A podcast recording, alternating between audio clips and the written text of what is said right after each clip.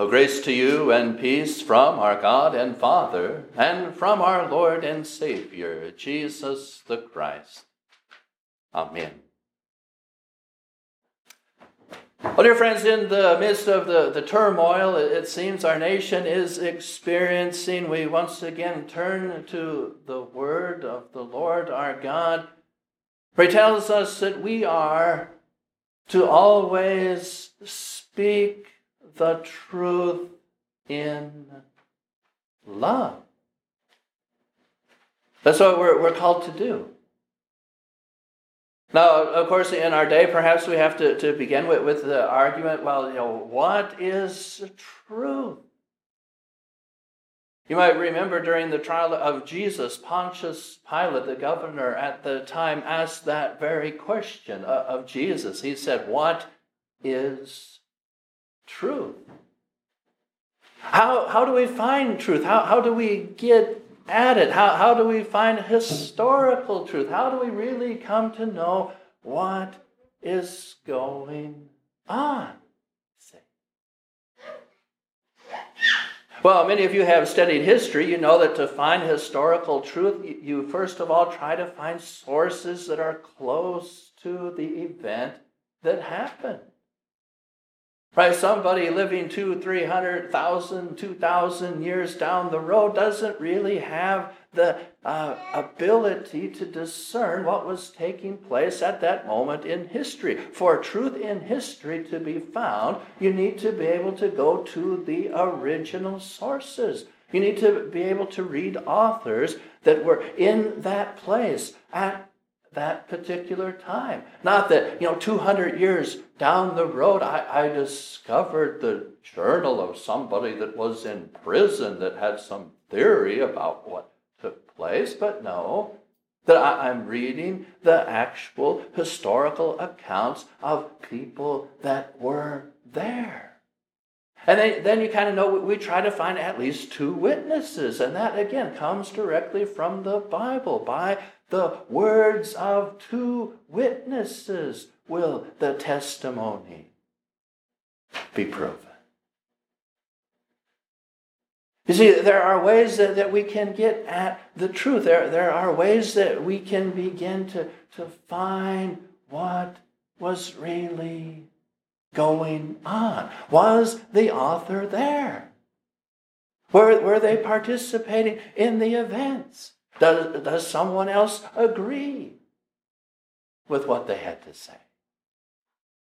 See, there, there are ways that we can come to find the truth. And, and yet, uh, again, today, you know, truth is kind of hard to find. Find it, it seems that a lot of the mainstream uh, press um, just, just kind of ignores what, whatever they kind of feel like, doesn't it? Right? We know, if, if we, we bother to do the, the research to, to find it out, that, you know, one case of election fraud is being tried presently. But if you turned on C N N this week, if you looked at U S A Today, you would never know, right, that that, that was taking place because there was no fraud, you know, according to those people.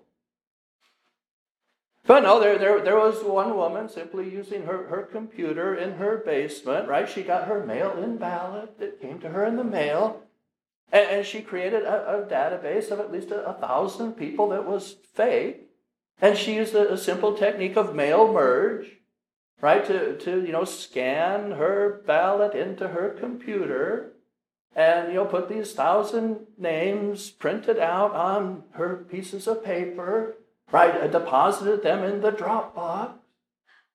And she bragged about what she did. That's how she got caught. Okay, and so, you know, just thinking about it, okay, there there is one case being prosecuted right now, uh, one individual working by herself, you know, apparently, thought it'd be a good idea.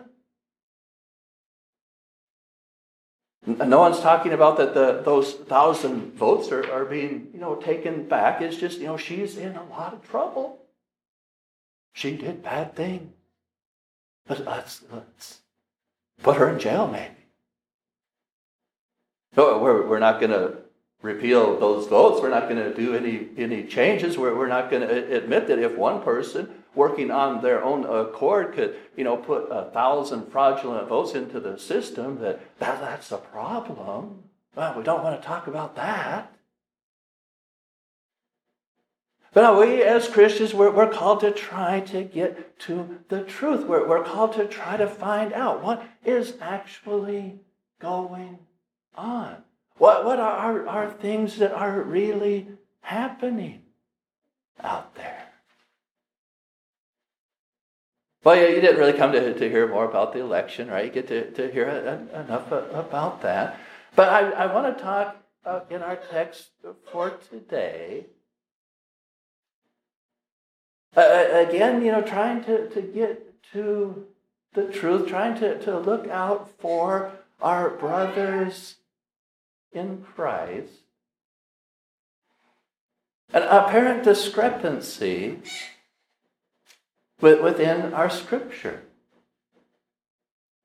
And maybe, you know, you, you study the Bible, you know, really diligently, and as we're reading the text for today, you know, maybe you know enough of the book of Revelation that it popped into your mind.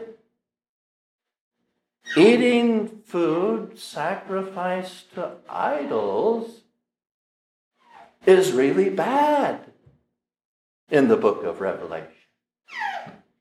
In fact, when John is condemning some of the churches, he, he says to them, you know, this is what God has against you. You eat food sacrificed to idols.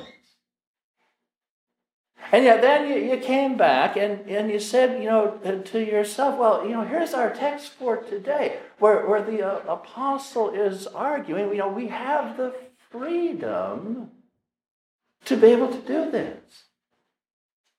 We have, have this freedom to be able to, you know, eat the food sacrificed to idols. We can maybe do that. But then, do, do you see where the argument begins to go? For the apostle, he begins to argue. He begins to say, but you know what? There's other people out there, they're, they're watching you, they see you eating food sacrificed to idols, and it injures their faith. Right? They, they maybe don't have the maturity that you have, they, they maybe don't, don't you know, have the, the grounding in the Christian faith that you have. They see you doing this, and it leads them to the conclusion that maybe all gods are equal. Everything out there is just kind of the same. And their faith is hurt. He then goes on to say, you know what? We are called to do better, aren't we? We're called to be at, at a higher level. We're called to be able to refrain from, from something maybe we have the freedom to do in order to help our brothers get stronger. Now, now certainly somebody reading that, that text, you know, just without even knowing about the book of Revelation, that they, they might come to the conclusion, hey, yeah, you know, I, I can kind of do whatever I want. But what we actually are, are seeing is, is that the, the apostle, he in, in a sense, you know, he merges with the chaos around him, and he directs it into a certain direction, doesn't he? In a sense, he's coming among the people and he's saying, hey, you know, we're we're all, all kind of the same, right? No, we, we, we all bleed the same. That's kind of a, a song that's out there in the public. Maybe you've heard it on the, the radio. You know, we, our blood is all the same color. You know, we, we are very similar. But I'd like you to come to understand, you know, that, that eating meat sacrificed to idols hurts other people's faith. And so maybe in our concern for other people, we ought to not do that. You see, the apostle in our text for today, you know, he, he's using kind of an ad, advanced, you know, public relations technique in a sense to, you know, gather people to, together, to, to get them a, a around, you know, that we're all part of the same group, and then to say, now let's go in this direction. And, you know, what, what's maybe really interesting, uh, again, is, you know, going back into the political arena, uh, you know, this is exactly the same technique we saw President Trump use when the Capitol was breached, isn't it? Where his very first speech coming out to the people, he said, no, this election was stolen from us, and we're all really upset about this. But now you need to go home. Right? And, and he also, yeah, he, he did say, you know, I, I love you folks. But we need to respect the law enforcement people and go home. Right? You know, President Trump, he used exactly this same technique that our apostle used for today. And he's getting great criticism for it, isn't he? Because people are saying he should have severely condemned them right away. He didn't do that. He said he loved those people. See? No, faced with one of the most difficult circumstances imaginable, you know, he came out and he blended with the chaos, and then he directed it in the way it needed to go. Go home. Be at peace. You see? It's one of the techniques that, yes, even you and I are called to use as Christians. Now, maybe you've had pastors in, in previous, you know, congregations or in the, the past history of your church, and they came and they said, no, meet the people where they are. And then take them to where they need to be. And it's that very same thing that, that we're talking about, right? No, if, if you see people engaging in sin and you see people doing a lot of bad things and, and you just come into that group of people and you say, you guys are a bunch of creeps. I, I don't even understand what's wrong with half of you. You know, you're not going to make it. You're going the wrong direction. Come on. Why, why don't you wake up and smell the coffee? Then people are like, ooh, who does he think he is, right? Ooh. And I, I've used the, the phrase in the past, but there's people out there saying, you know, if you would come down off of your high horse, I wouldn't be trying to knock you off of it. Right? But you and I as Christians, you know, we're, we're called to, to be able, you know, to, to be aware of what it is we need to do. Right, that we would come into places and, you know, begin to make peace. That we would not be those that, that offer harsh condemnation. That, that we would not be, you know, the, the people that are, are trying to, you know, spin things up all the time. But rather that we are, are people who, well, certainly are courageous enough to, to merge with the chaos, but then to take it in the direction that God would have it to go. That's really what we learn from our text for today. We're called to be those people. We're called to, to be able to accurately get to the truth. Right, but we're called to, to do the actual research to find what the facts of the matter are. And then we're called to speak that truth in love. Okay, that, that comes back to our motivation, doesn't it? Right? If I'm trying to tell someone the truth, am I doing it because I love them? Or am I just doing it because I think I'm right? Am I just doing it to, you know, try to prove a point? Am I am I speaking the, the truth, you know, just because I want to grind that person into the dirt? Or am I speaking the truth because I really love people? Do I have love for that person in my heart? And yeah, I, I know it can be hard. It can be really difficult at times, can't it? Where, you know, you, you just look around at our, our nation this last week, and, you know, President Biden decided in the midst of our economic crisis that eight billion dollars should go to foreign countries for abortion. We say, well, why can't that eight billion dollars help feed people? Why does it have to go to other countries? And, and why, you know, for heaven's sake, is it going to help people get abortions? Why do we need to be doing something like that? And you just grind your teeth. You know, what is going on with that? Now, we, we see many of the, the states in our nation that, um, you know, their internal economies are funded by oil.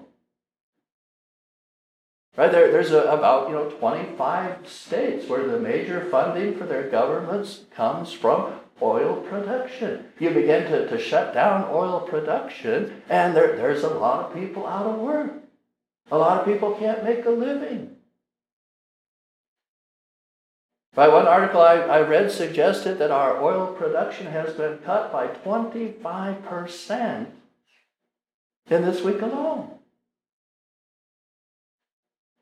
Right? How how are, are we going to, you know, get gas for our cars? How are we going to be able to, to go to work? How are we going to be able to sustain, you know, the state's economy? You know, what, what kind of new things are, are around the corner? And so now I'm poor and I'm out of work and I don't have a job and I can't put gas in my car to go anyplace. We're frustrated. But again, you and I are called to this higher standard, aren't we? You and I are called to be those people that not only speak the truth, but we would speak the truth in love. So some people have offered the, the analogy that, you know, when, when Christians come to a political debate, it's like they have both hands tied behind their backs, right? And maybe we begin to look around at what the what the other side, the people opposed to us, are doing, and, and we begin to, to say, well, you know, if they can, you know, kind of do some of those dirty, shady things, maybe we should, you know, begin to do those same kinds of things, because how can we win otherwise, right? If I'm going into a confrontation with someone who speaks lies in hate, you know, and, and I'm called to speak the truth in love, how am I supposed to survive that? What, what is really supposed to happen there? But yeah, dear friends, in the midst of these trying circumstances, that is where we're called to be. That you, you and I, we would actually, you know, do the hard research to come to understand what the truth is. We, we would work to find the truth. And when the truth is found, we would then speak of it in a loving way. Not, not that I, I want to grind that other person down, right? Not, not that I want to win the argument because I like winning. Not, not that I'm, I'm going to, you know, do the same things to that other person that they do to me, but rather that I understand the truth and I speak it because I want your life to be better. Because I want you to have good things. Because we come to know that when I'm speaking the truth in love, I can sleep at night.